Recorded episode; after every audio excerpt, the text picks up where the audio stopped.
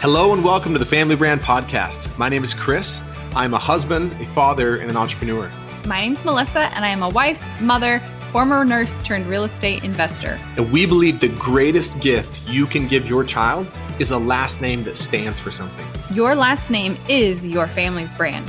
If you are a parent who wants to raise your child to know who they are, love who they are, and believe in who they are, this show is for you. We promise to bring you real and authentic conversations with parents and experts who are committed to making their family their life's most important work. This show will help you take a stand for your family and to raise your children by design, not default.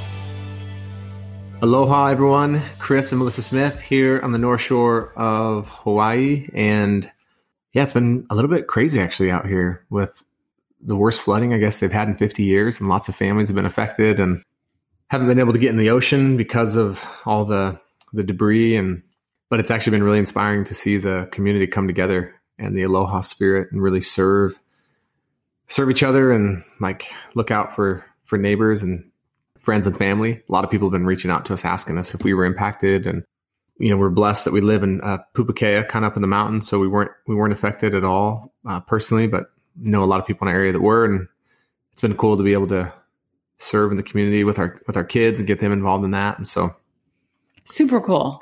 I would say I don't think it happens very often in your life, especially in our kids' lives, where they see people that really, really could use help, and that they can see so clearly how they're really serving someone in need. So that has been really cool. We've been spent several days, couple days at least, um, yeah, serving like in the community. We've been to these houses that are have been flooded and like severely affected and it's been a good a good experience overall for us to be able to serve in that way. Yeah i actually think it has something to do with this um, episode today. So the title of today's episode is why we never say we can't afford that. And so this whole episode is about money. And and really what it's about is confronting the story and the stories that we have as families and as individuals and families about money and I know it's well documented in research that first and foremost, arguments and fights over money and finance is one of the biggest causes, oftentimes, of divorce and just, you know, tension in a family. Also, money is the root of all evil. yeah. So there's all these like there's all these like weird sayings and cliches Melissa and I were talking about around money, and you never know like, well, is money root, the root of all evil? Is it a good thing? Is it a bad thing? Is it like you know, it's hard to know what to make of it. And so much of like what you think about money is probably how you were raised. And, and we, Melissa and I have been on a journey, I feel like over the past, you know, several years, probably the last 10 years, really, of really trying to confront our stories about money that we don't feel like have served us, that they limit us and hold us back. And I can tell you that it's been really liberating and it's, and we're still on the journey. There's still, we still have money stories um, and so I want to. I would. I think I know what, like, I know what this phrase money story means, but maybe describe what, when you use that phrase, everyone has a money story. Yeah. So the, these, you know, really, I mean, you, you, you could, you could break it down to two basic stories about money. Either we have a story about money that, that is like money is really difficult to make. It's hard to come by. We'll never have enough of it. We're never going to get ahead. Or we have a, a, story about money that's, hey, money can be made, money be, can be created. There's always possibility. There's always opportunity. We can really do the things we want. And I know it's not often that simple, but really those are kind of the, the two basic stories that people can have about money. And what's really cool is you can change the story you have about money which then can change the relationship you have with it. And it can change your ability to to create it. And it's so interesting because like so so much of what we think about money like how we view ourselves sometimes and our own self-worth and our self-esteem is wrapped up in it. And and so i just melissa and i for the longest time we felt like the way we looked at money didn't serve us. We looked at money like really hard to come by hard to make never going to have enough of it, never going to get ahead. We were always thinking about things in terms of like, oh, can we afford that? Or no, we could never afford that. Or oh, it's too expensive. Or we'll never be able to buy that. That's so I want to share with you a, a story that was the beginning of kind of changing everything for me about how I viewed money. And it's really served me. So this was after I decided to start the Campfire Effect, and I had just started the Campfire Effect, and we were still there were some months we were buying groceries on credit cards and then paying our credit cards off and just like barely making it by, like feast or famine. And I had met um, a guy by the name of Brad Martineau, who I think you guys have heard me talk um, about. Brad, he's really just an amazing friend and has a, has had a tremendous influence on my life, especially when I was first starting the Campfire Effect. he was one of my first clients with his company, Sixth Division. And so Brad and I had, we'd become acquaintances. He had just agreed to become a client. We hadn't done any work yet and we had become Facebook friends. So we were, we were like super, you know, like tight friends, but we both lived in Gilbert, friends to be enough to be on Facebook friends, I guess. And I had this old MacBook Pro that was kind of starting to break down and have some issues. And I had already spent hours researching how I could fix this MacBook Pro and different options to to get it repaired. And so I posted one time on Facebook. I said, "Hey, I've got this old MacBook Pro, several years old, but I really love it. Here's what's going on. Here's some of the challenges I'm having. Anyone have any suggestions or ideas?" And there was all kinds of like really nice, helpful, friendly people who were like, "Oh, you could take it to this um, this you know store in town that's close by you, and you know they'll turn it around in 48 hours, or you know." There's places you can actually ship it they work on it, ship it back for free. They were giving me online like resources and like chat forums of people who had similar problems. And then all of a sudden, like several hours later, this comment comes in from Brad, right? My my new Facebook friend Brad, my new client. this comment was stop being an idiot and wasting your time and go buy a new computer. And what was funny is no one commented on the post after Brad. Like they're like, oh wow, geez, who's that guy? Like he just shut down the whole the whole thread and I didn't really think anything of it other than like, wow, that's kind of kind of bold, you know. And so then a couple days later, I go to Brad's office for the very first time to meet with him to start like our work together. And we like walk into the office. I say, "Hey, I'm here to meet Brad." They, you know, they go back, grab him. He comes out. He's kind of walking me through the office, introducing me to people, talking about what they do, different things. We're walking back to his office where I think we're going to meet. And he looks over at me as we're walking down the hallway and he said, Hey, by the way, did you get a new computer? I said, no, not yet. I'm still looking at options and different, you know, researching different things. He goes, okay. And then we get into his office and he grabs his car keys off his desk. He goes, hey, I actually need to run somewhere, run a quick errand. Why don't you come with me? We'll start our meeting and uh, then we can finish it back here at the office. And I'm thinking, hey, great. Like, I'm just excited to be in business, right? I'm excited to have a client. I don't care if we meet in the office, the car, at an elevator. I don't care. Like, and so we get in the car and I'm just talking a mile a minute and asking him about his his organization, their story, their messaging, like some of the stuff we're going to do together. And then I notice we're starting to drive over towards the Santan Mall, which is an outdoor mall in Gilbert, Arizona. And we pull into the mall. Um, we start headed towards you know certain these certain stores, and we pull up right in front of the Apple Store. Again, I'm not thinking anything, right? I'm just I'm with Brad. He's running an errand. We walk into the Apple Store. Of course, this gentleman comes up who's just so happy to greet you, like they always are at the Apple Store, and says, "Hey, welcome to the Apple Store. Anything we can do for you today?" And Brad turns and looks at me and goes, "Yeah, this guy needs to buy a brand new MacBook Air, top of the line, all the bells and whistles, your best warranty. We got to be out of here in ten minutes." And Brad turns and looks at me and goes, "You're good. That's okay, right? You're good for it, right?" I was like, "Oh yeah, yeah, totally." Because I was in, I didn't want to, you know, not be like this guy's a client of mine, and the whole time I'm thinking like, "Oh my gosh, like, what are we doing?" and so the guy rings it all up, and I can't remember what it was, but I think it was a brand new MacBook Air, all kinds of warranties, like everything you could come with it. It was, it was over like twelve or thirteen hundred dollars. I'm thinking like, first of all, I'm thinking like Melissa's going to kill me. Second, I'm thinking I really hope there's enough money on this credit card, enough balance. like how embarrassing would it be in front of one of uh, my client that my credit card doesn't go through and I actually can't buy it and I have to walk out of there without. And so credit card goes through and he hands it back to me and i'm both like terrified and relieved at the same time and you know he's like hey th- you know thank you so much. And it's like it's all happening like in slow motion. And so i'm walking out of the apple store with this you know beautiful packaging in my bag and i'm just like what just happened? I mm-hmm. i came to meet with a client and i just bought like a $1300 computer. And we go out and we sit in the car and brad said something to me that would you know forever changed my life around money. And he said, he look, he turns, he turns the car and looks at me and goes, don't you ever do that again. He said, don't you ever spend so much time and waste so much time when you could have been out creating value for other people. He's like, take that computer and go bless the lives of, you know, hundreds of entrepreneurs and your family and like go create the kind of money that you want to make. And that was like this huge wake up call for me around this relationship of time and money. See, I was always a person up to that point in time who was willing to spend a lot of time to save a little bit of money. But the, the dangerous part of doing that is you you're actually you're basically telling yourself like, hey, your time isn't worth anything. So if I spend eight hours or three hours or four hours to save a hundred dollars or a few hundred dollars, well, what does that say about the value of my time? Well, my time's not worth that much.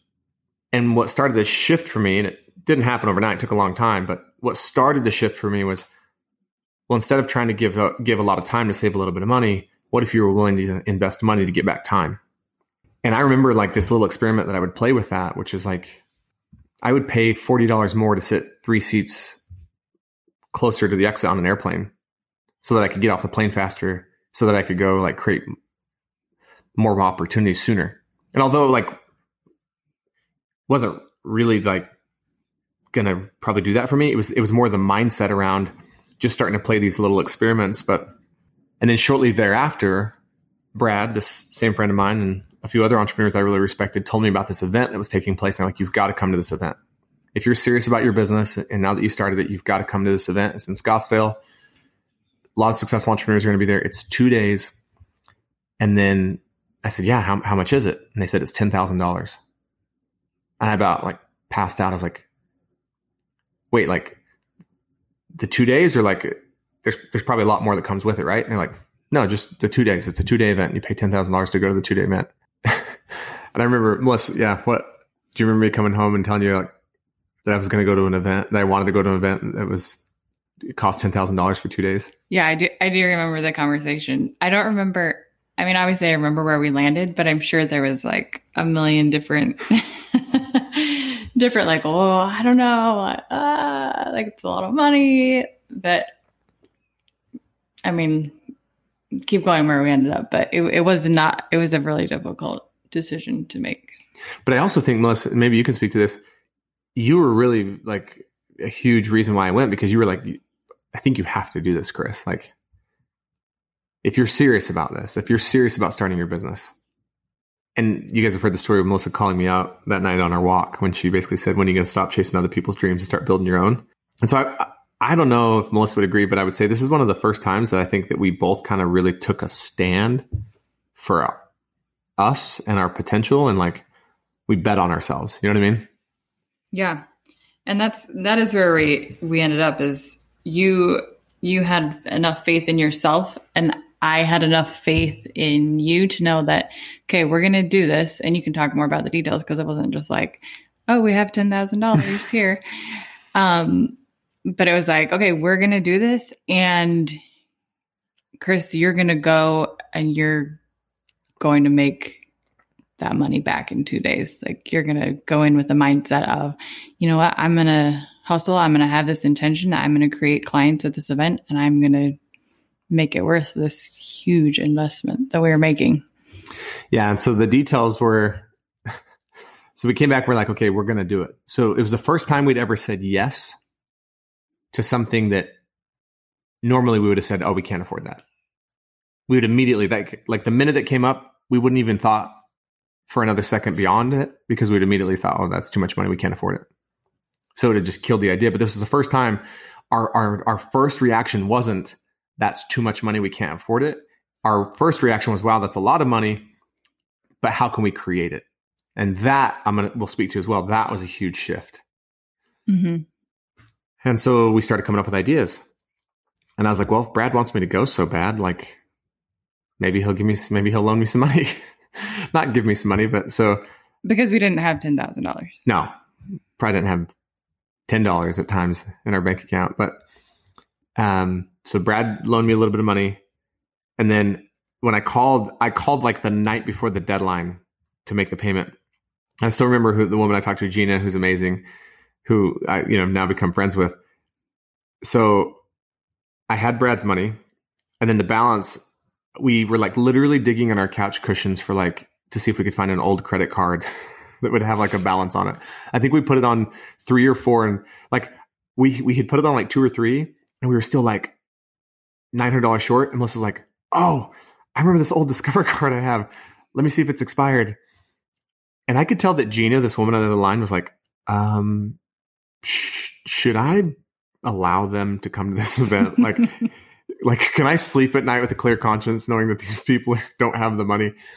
and she was really cool. And I told her like I talked her into it because I could tell she was a little bit concerned for us. So I think between the money Brad loaned us and three or four credit cards, we made the ten thousand work. So it was the first time we said yes to something that was really scary. That normally we would have said we can't afford it, we don't have the money. It was the first time we'd ever put ourselves in a position to actually go create and actually see it happen, which is really powerful. And I would say it was the first time that because I had bet on myself and we had bet on I wouldn't say bet on myself. We had bet on ourselves. That, like Melissa said, she really helped me to, to have the mindset to go into that saying, like, I'm going to create that $10,000 and then more from this event. And it did, like, I showed up like there was no other option. And I went to the event for two days and I met some of the most amazing people. And I ended up, um, as a result of that event, I ended up working with a gentleman named Andy Tr- Anthony Trucks, who is a former NFL football player, now speaker, coach, author, amazing guy and uh, Bill Watkins and Robert Mallon, who have um, they have an amazing coaching business called the Rusty Line Academy. They both became clients, and I think I think it was just short between the two of them. It was just short of thirty thousand dollars in revenue. So I was able to pay back, you know, the ten thousand, and then and that was like for us. I think that was the defining moment of like, okay, th- there's something to this. Like betting on yourself and and believing differently about money and like for us we were like we were in business at that moment and i think it can be it's a delicate balance to be like oh yeah just go throw caution to the wind and go put things on credit cards just to be clear that's not what we're saying here. But what we are saying is if there's something that you really you really want to do and you know would make a big difference for you and your family whether it's something in business or just something you personally want to do it does the answer like say if you the answer can be like well then let's let's create the money. It's like a big language shift first. Um and then yeah and then you set out to do it yeah i think the danger in saying things like oh we can't afford that then there's no possibility to create the money because you already have your answer you've closed yourself off of all possibilities of creation or miracles or anything. Even saying something like, oh, that's really expensive. Now, to me, saying something like saying that's really expensive isn't as bad as we can't afford that. We don't have the money. Because when you say like we don't have the money, we can't afford that, it's kind of it's it's final. But when you say, oh, that's really expensive, there still could be some possibility there. And and and I think that's that's that's okay to acknowledge that. It's like, wow, that's really expensive. Now the question is, what do you say next? Right. So it's like, oh, that's really expensive. We can't afford that. Or is it, oh, that's really expensive how do we create it? That little shift in language is everything. And Melissa and I, I don't think uh, prior to this, Melissa, were you were you conscious of how often we actually probably said things like, "Oh, we'll never afford that," or "We don't have the money." Like how how often we had this like really limiting language around money. All all I remember is you know we didn't have money, and so I remember I wanted to. I'm like embarrassed about this now, but I really wanted our kids to know, like, hey, there's a lot of things that you want to do that we just can't afford. So I remember very clearly telling them a lot of times the kids like, nope, we don't have the money for that. We can't afford that. Um, just as a way to show them like, hey, this is where we're at. Like I wanted to be forthcoming with them, like about our finances. I didn't want it to ever be a secret, but I think I, I think it was a disservice though, the way that I approached it at that time. Yeah, and so one of the things we've been really conscious of since that time, and we were talking about this the other night at dinner. I I can't recall the last time that we said as a family or individually, we can't afford that, or the last time we said as a family we don't have the money for that, or even the last time we said like, oh, that's too expensive, just because that that that creates your reality and it starts to shape your kids' identity around money too. And and and again, like it has us it has us either think about money as scarce or that it's really abundant, that there's always money out there that we can go create.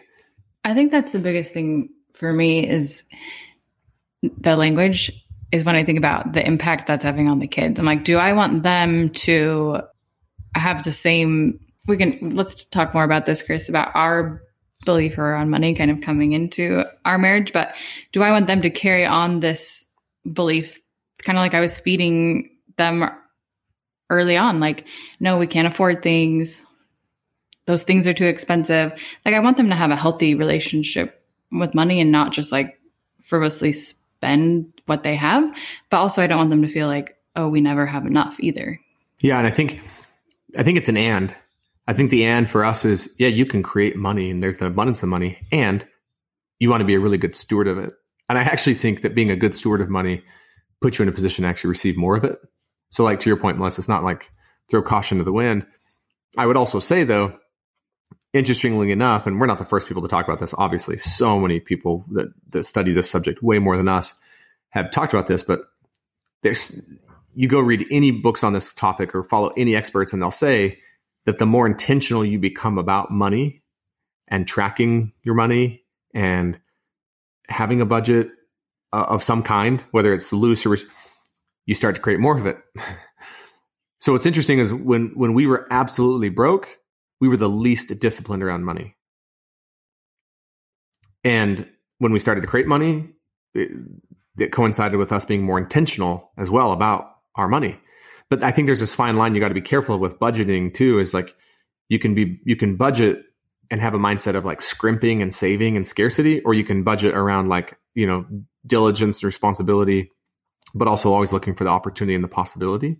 And so the Melissa and I have just come up with a simple strategy that really works for us, and that is anytime we're presented with something financially, whether it's an opportunity to invest in something or it's just something we want to purchase or buy a car or a home, uh, an experience with our family, there's really two questions we ask ourselves, and it's really simplified it for us. And the first question is, do we want to do this? And the second is, would it be meaningful for us? And if the answer to both those questions is yes, then we say yes. Now, to clarify that, that doesn't always mean that we have the money. So when we say yes, we're not always just saying yes at that moment and like putting on credit cards, but we're saying yes to the possibility of it and sometimes we have the money at that time and we just say yes and we buy it or invest in it or whatever it is. And then sometimes it's like, okay, we're saying yes, and now we get to go create the money. But by saying yes, now you can receive insights and downloads and like revelations, and people can be put in your path and opportunities can be created. Like literally, the universe, in my opinion, starts conspiring on your behalf to help you create that thing that, that, that you do want and that is important and meaningful to you. But sometimes it you know the, the easier thing to do would be to just say no to it. But sometimes you don't realize you're saying no. You don't think you've said no. But if you say yeah we don't have the money we can't afford that you said no and an example of this is well to, to back up to something before i tell this other story is i personally I, I haven't read a whole lot of books like i know there's tons of books out there like along the lines of how to become a millionaire how to become a billionaire how to become rich I've never read any of those. Just they don't speak to me. I don't. Nothing wrong with them. They're just not the type of books that call to me to read. But I know that this concept's been talked about. But for me, there's like there's a it, money has an, an um, a flow to it. Like the energy of money has this flow where it moves around, right? And it flows from one person to the to the other. And and I think that sometimes if you are someone that stops the flow of money going out to other people, it's almost like it makes it hard for money to flow to you. And so one of the things that Melissa and I realized is when I invested in going to that two day event, not only was I investing in, in, in myself and the campfire effect and Melissa and I were investing in, in our, in our family, but I was investing in supporting someone else's business because someone put that event on. Like someone took a risk to pay for this beautiful resort in Scottsdale and all the food and like with no guarantee that it would pay off. It could have been a total failure and disaster, right? They could have lost a ton of money on it. So somebody else was doing the exact same thing I was doing. They were taking a bet on themselves and taking a bet on their business and and and taking a risk. But by me investing in their risk essentially like my letting my money flow to them i believe it puts me in a position to have money flow to me which is what happened. Like and i think it's pretty tough to have money flow to you if you're not willing to allow money to flow out from you. And now again that doesn't mean we just go out there and well i'm just going to start like giving money away without any thought or with any without any intentionality.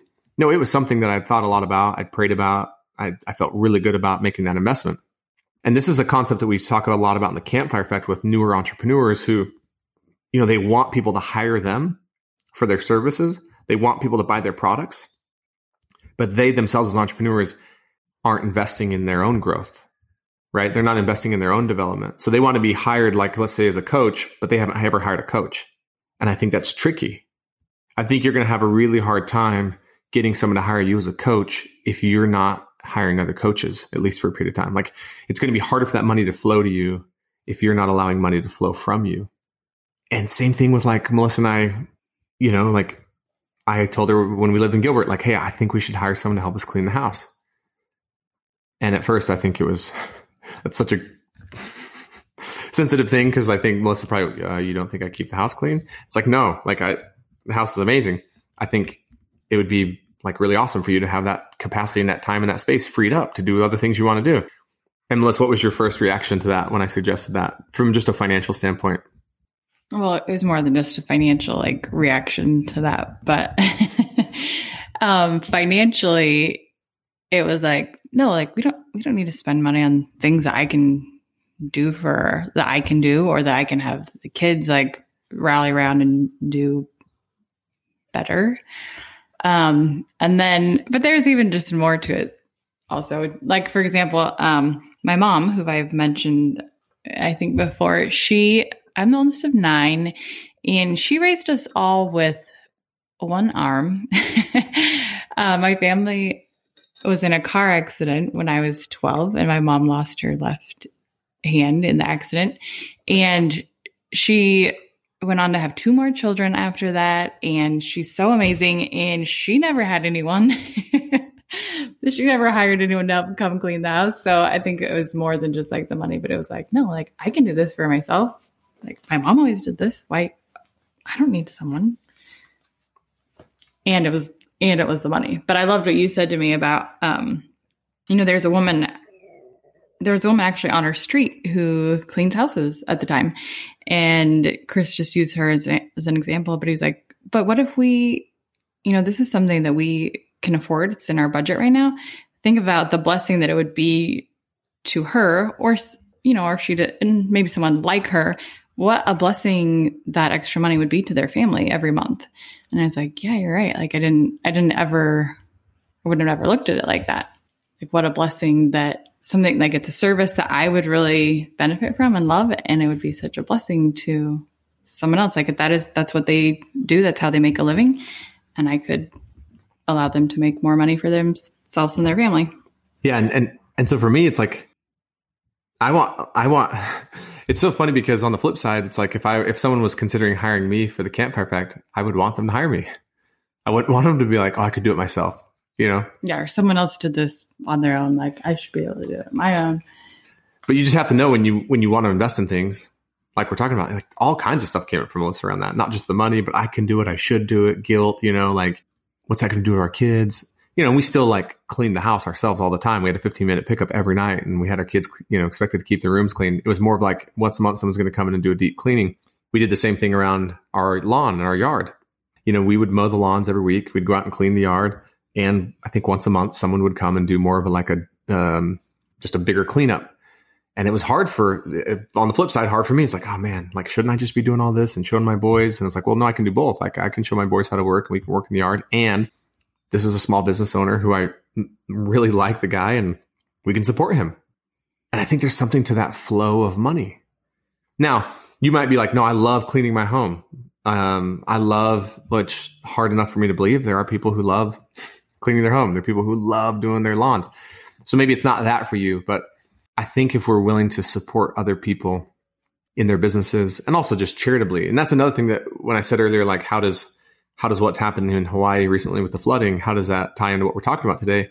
It's like, well, if you have if you have extra money, you're you're in a better position to support others in need as well. I mean, that sounds I know just so obvious, but I, I didn't I never thought about that around money. I heard someone one time say like if if you really um like if your goal was to make let's say like you had a business and your goal was to make you know a million dollars a year he said you actually should make a goal to make two million dollars a year with the intention of giving a million of it away and you'd probably get to two million faster than a million if it was just for you i thought that was so fascinating that there is this idea around money that like and i think the reason we wanted to do this particular episode is it was Melissa's idea, which is really the, the thing that we really want people to understand in families is like you can create money for your family. Like you can create money to like do the things you want to do and live the life you want to live and, and serve others and give back in the way you want to give. And I think sometimes we worry about that. Like, man, could I create an extra hundred dollars a week? Could I create an extra thousand dollars a month? Could, you know, like, and yeah, you can create more money for you and your family. Yeah, and the real the actual story behind the catalyst for this episode was there's a girl that I follow on Instagram and she had just she this past week was offering us this course that she was selling and she had a webinar that was selling it and you know um, you could see like live comments as the webinar was going on and I was just so fascinated by this whole this whole process and I was just so she got to the end of her webinar and she was saying the price of what she was selling is just over a hundred dollars a month. And her her target audience is families with young kids. And it was so fascinating to me to see so many comments. She had thousands of people on this, but so many comments, like dozens, maybe even hundreds, as I was reading it quickly as they were flowing by, saying like, "My family can't afford this. Like, thank you, thank you for this webinar, but this is just never going to be possible." And you know, those similar comments. And it just had me think like, that is a reality for a lot of people, first of all. And it had me think too, the cost of it is a $100 a month. So if you backed it up, that's like $25 a week. And it, it reminded me of something that I heard a while back saying, like, you know, if you want to make a little bit of extra money, back back into it, like exactly how much you need to make a week or how much you need to need to make a day that's like $5 a day. Is there something that you can do to make an extra $5 a day? Is there a skill that you possess that you could that you could offer to the world to make an extra $5 a day? And it just had me think like, wow, I don't think a lot of people look at look at life that way. Like what can I create? It's just a hard a hard nope, we can't afford that. But if it's something that you really want, I think you can find a way. Um, and just off the top of my head, I was like, okay, how, what could I do to make an extra $5 a day? I'm like, I could babysit someone's kids. I could make lunches for my neighbor. Um, I could make dinners for my neighbor.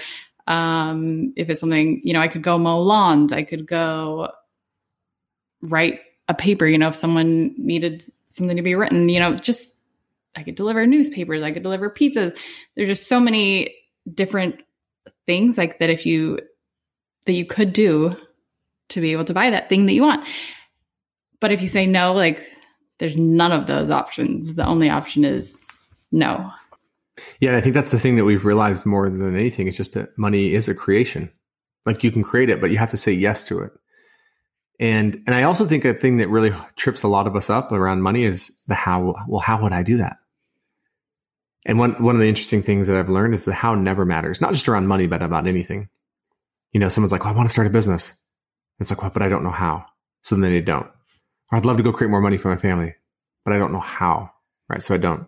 The how never matters. Like you, you just start doing it, you say yes to it, and the how always figures itself out. But yeah, like what what would it look like for you and your family to create but maybe even a better question is like, how much money do you want to create in addition to what you're already doing? Because I think if you don't have like a number, I don't. I think if you don't have something that's like meaningful to you, it's it's going to be hard to be motivated enough to like create it. So I think a really great question is like, yeah, what's something that would be really meaningful to us that we haven't taken action on because of finances, because of money?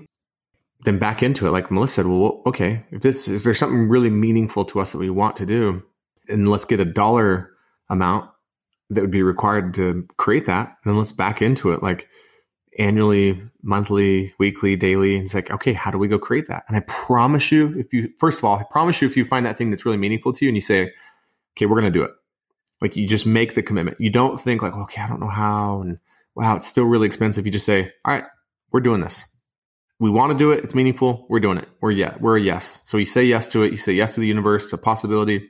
Then you say, okay, how do we go create it? Not like how's it going to happen? How's it going to work? How do we go create it? I promise you'll be given insights and downloads. People will be put in your path. You'll come up with ideas you would have never come up with. Opportunities will unfold to you that like never would have unfolded. Like I love that quote when def- when one definitely commits oneself. I'm actually going to share that um, just because I think it's it has everything to do with what we're talking about. It's by J.W. Goethe, I believe is how you pronounce it. And uh, the quote says, "The moment one definitely commits oneself, then providence moves to all sorts of things occur to help one that would never have otherwise have occurred. Unforeseen incidents, meetings, and material assistance, which no man or woman could have dreamed would come his or her way. So a lot of times I think the universe is just waiting for us to say yes so that like all these things can start to work on our behalf.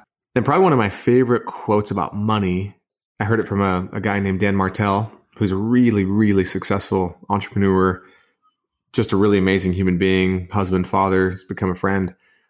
And I heard him one time say that your income trails 12 months behind your mindset. And when he said that to me, I immediately thought like, okay, what, how did, what was I thinking about like money and like financially and my goals 12 months ago? And I could see that it was directly correlated to where I was in that present moment. And he said, so also whatever your mindset is today, that's where you're going to be financially and your income is going to be 12 months from now. And the thing I, I that that might be a little bit daunting sometimes about that, but I also love about it is like it's it takes work, takes commitment. So whatever your mindset is today around money, that's where your income is going to be, and not just your mindset around money, right? Your mindset around growth and development, but like specifically around money. And what's cool about that is you can change your mindset. So to me, yeah, there's so many things that we've been able to create that like when I look back and compared to our life 10 years ago, sometimes it's a wonder to me. I don't know if it is to Melissa, but it's like from from buying groceries on credit cards. And I remember this one story. I was so embarrassed. Melissa told me she had to take, she took some blind, she, she bought some curtains, but didn't hang them up and ended up having to take them back and get her money back so she could buy groceries or pay for like. Yeah. Your, your job at that time was very much commission based and like every job I've ever had. and I'd bought these curtains, you know, maybe a couple months prior, and then it had just been some lean couple of months, and I hadn't hung them up yet. So I remember, yeah, I do remember taking them back to be like, okay, this is what we'll buy groceries with this month. yeah, and and even still today, though, all like those some of those same like pro that same programming it's not it's not gone like chris and i talk about that all the time how we're still we're not in that place where we ha- we're returning we're returning things to the store in order to buy groceries but still some of that like scarcity stays with us that we're like oh no we can't we our first inclination sometimes is still like oh no we we can't yeah i remember like melissa's fourplex and if any of you have heard a couple of our episodes and where Melissa talks about her real estate investing and then her interview with her mentor Deb, that was totally a play for us, right? It was like, oh, you know, and it was right in the middle of the pandemic, right? Right at the beginning. Mm-hmm. So much uncertainty. And we had to remind ourselves of, because it would be super easy to slip back into scarcity. Uh, can't afford that. It's too much money. It's going the renovations are going to cost a lot. Like it's a lot of uncertainty right now with COVID. And we just kept, well, do we want to do it? Yes. Would it be meaningful to us? Yes. All right. Then we're yes. And then, you know, things fell into place and things, but sometimes it's easier to like take the safer route. And so the, the story I wanted to share is, so my business had, had grown and we had started doing, you know, much better than we'd ever done, um, financially. And I was in a position to invest in, in my business again. And there was a, there was a, um, a leadership coaching program that I wanted to join that it in and of itself would be a bigger investment than I had ever made in like my growth and my development five times more than anything I'd ever invested in. And there was a mastermind, a 12 month mastermind I wanted to join at the same time that was half of, that, that cost half as much as the leadership. So combined, there was going to be like, it was going to, I was going to invest more money in the growth of my business and myself in like a one week period of time than I'd ever invested in like my lifetime. And we had enough money that we were comfortable with doing one. And so I was thinking, okay, which one do I do? Which one do I not do? And Melissa shocked me one day and showed me like, like I really knew she believed in me and had confidence in me because she was like, "Well, your truck's paid for. Just go borrow the money out of your truck and do both." Which, was, by the way, I was like, "Who is this woman?" I have fought so hard for us to get out of out of debt. Like I, yeah, that that was like my my big thing is when we first started making money in the Campfire Effect. It was like, no, all of this is going to pay off debts that we have.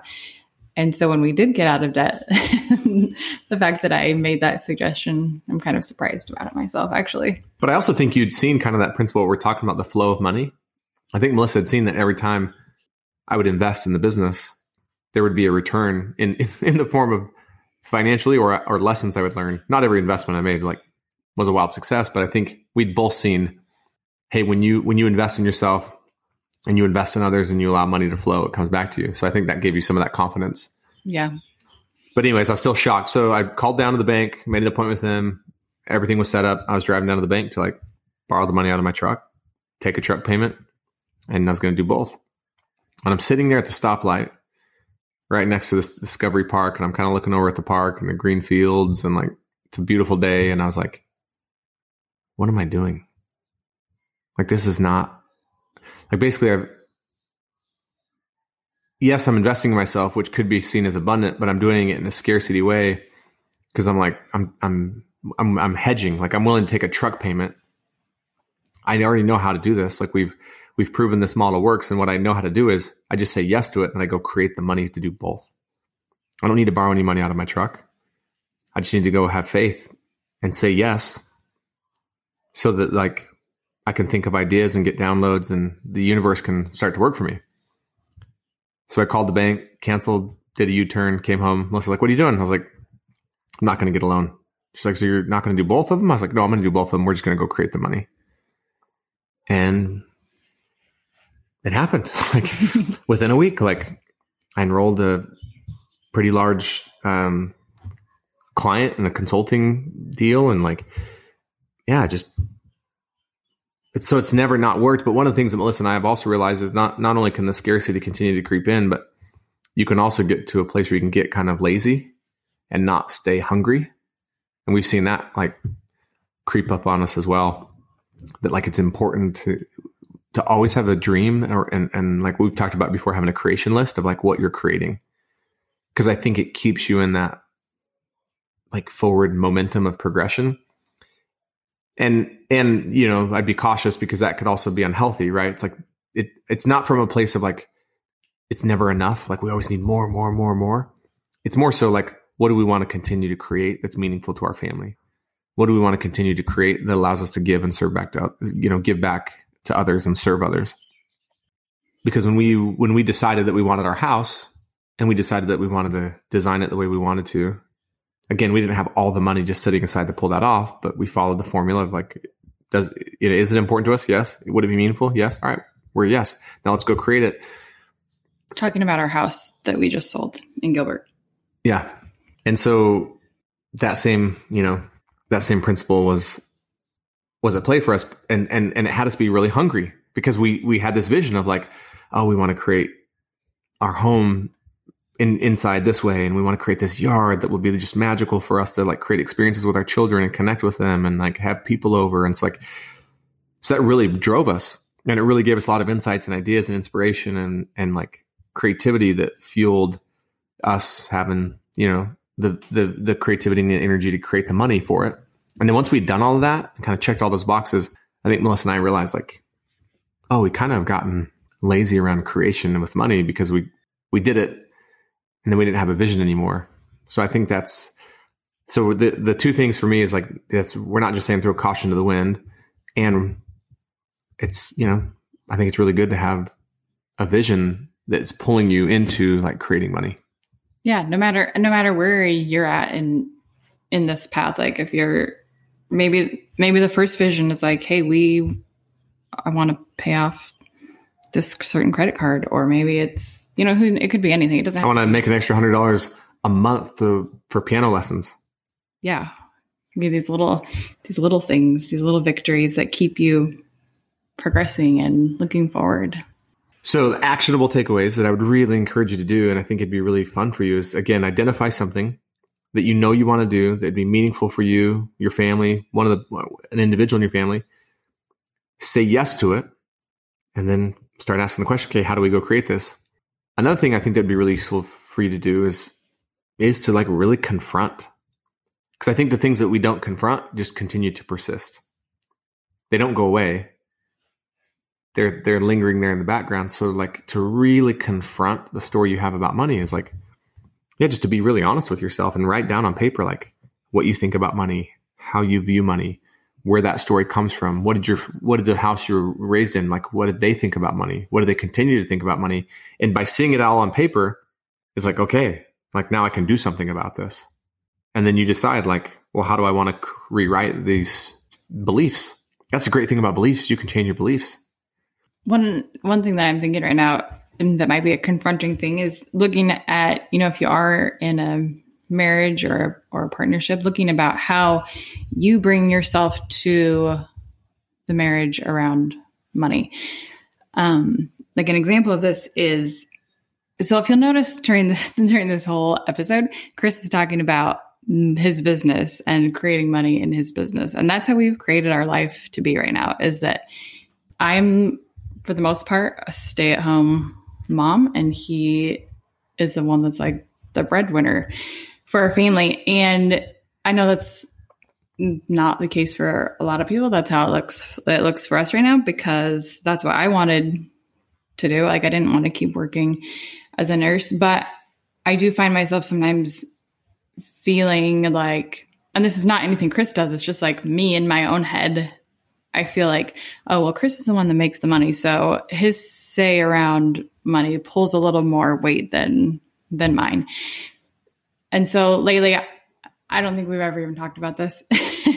lately, I bring myself to the conversation though, like, okay, am I, am I showing up as like a true partner in this conversation or am I, or am I shrinking back because, you know, for whatever, whatever reason, but am I, am I like a full partner in this and does and does the person you know maybe you both have jobs at one but one partner makes more money than the other does a partner that makes more money do they have does that mean that they bring more value to the money conversation or does it or do you both have equal value in what you're creating so that would be something that has been useful for me to look at um, might serve you as well this week i love that you share that melissa because uh, the reality for me is like I do view you as a full partner. And in fact, Melissa is usually the ones that has usually is the one even around campfire that will have the final say or tell me like, hey, I really think you should. And her advice is always like amazing. And what's interesting is we recently took these, um, lack of a better word, personality assessments. And there, it was a personality assessment specifically around entrepreneurial talents. So not like your not necessarily like just your overall personality, but specifically how does your gifts and how do your talents show up in entrepreneurship? And out of the 10 talents that they identified that the successful entrepreneurs in this that they studied had, one of them was profitability. It was number 10 for me. And it was number two or three for Melissa. I was like, oh, that makes sense as to why so many of the financial decisions we've made regarding the business, like Melissa's opinion carries a lot of weight. But I do think it's that that is something that's really interesting to like to think about in a partnership. Like where does that like how does that currently show up for you? The last thing I'll share, and for some of you, you're gonna say like, oh, that sounds really hokey, but is affirmations around money that I say every day. And so there's three affirmations I say every day around money. And one is just simply like, I create money. So I say that every morning as part of my meditation and affirmations. The other one I say is, I always have more than enough money for all of my needs. And the third one I say is, money um, effortlessly flows to me from both expected and unexpected sources. And that just helps me start to change my beliefs about money. Now, just by saying those, does money start magically flowing to me? No, I don't think so. But what it does is by saying those things, it starts to change the beliefs I have about money. And by changing my beliefs, it changes the actions I take and it puts me in a position to create. And so before you're like, oh, those sound really hokey. Well, having no money is hokey too, is more hokey to me. Yeah. And I know that um, money, we talked about this before we started recording, just how money, we do not believe that money like is everything. But there's it just allow you know when you do have the money to meet your needs it opens you up for so much more. You know if you can think beyond like okay how are we going to make this next paycheck? It's like okay we have space for more more meaningful things in our life. So i think that's the whole the whole intention for us i guess. And in all of this is making sure that you know you are creating a meaningful life and that money or lack thereof isn't getting in the way of that so, you know. Yeah, would you encourage you again, do those couple exercises we talked about, try some affirmations for yourself around money and would love to hear like what comes of this for you. Like what is that thing that you identify that is meaningful that you're going to say yes to? And thanks for uh, for tuning in. See you next week. Hey there, thanks for listening to today's episode. To show our appreciation, we want to offer you a free gift. We have an incredible online course you can get now by going to familybrand.com or by following the link in the show notes. And while you're there at familybrand.com, be sure to follow us on social media so that we can go on this journey together. Lastly, if this podcast has impacted you, we ask that you share it with another powerful family in your life and be sure to subscribe or follow so you never miss an episode. We will see you in the next episode.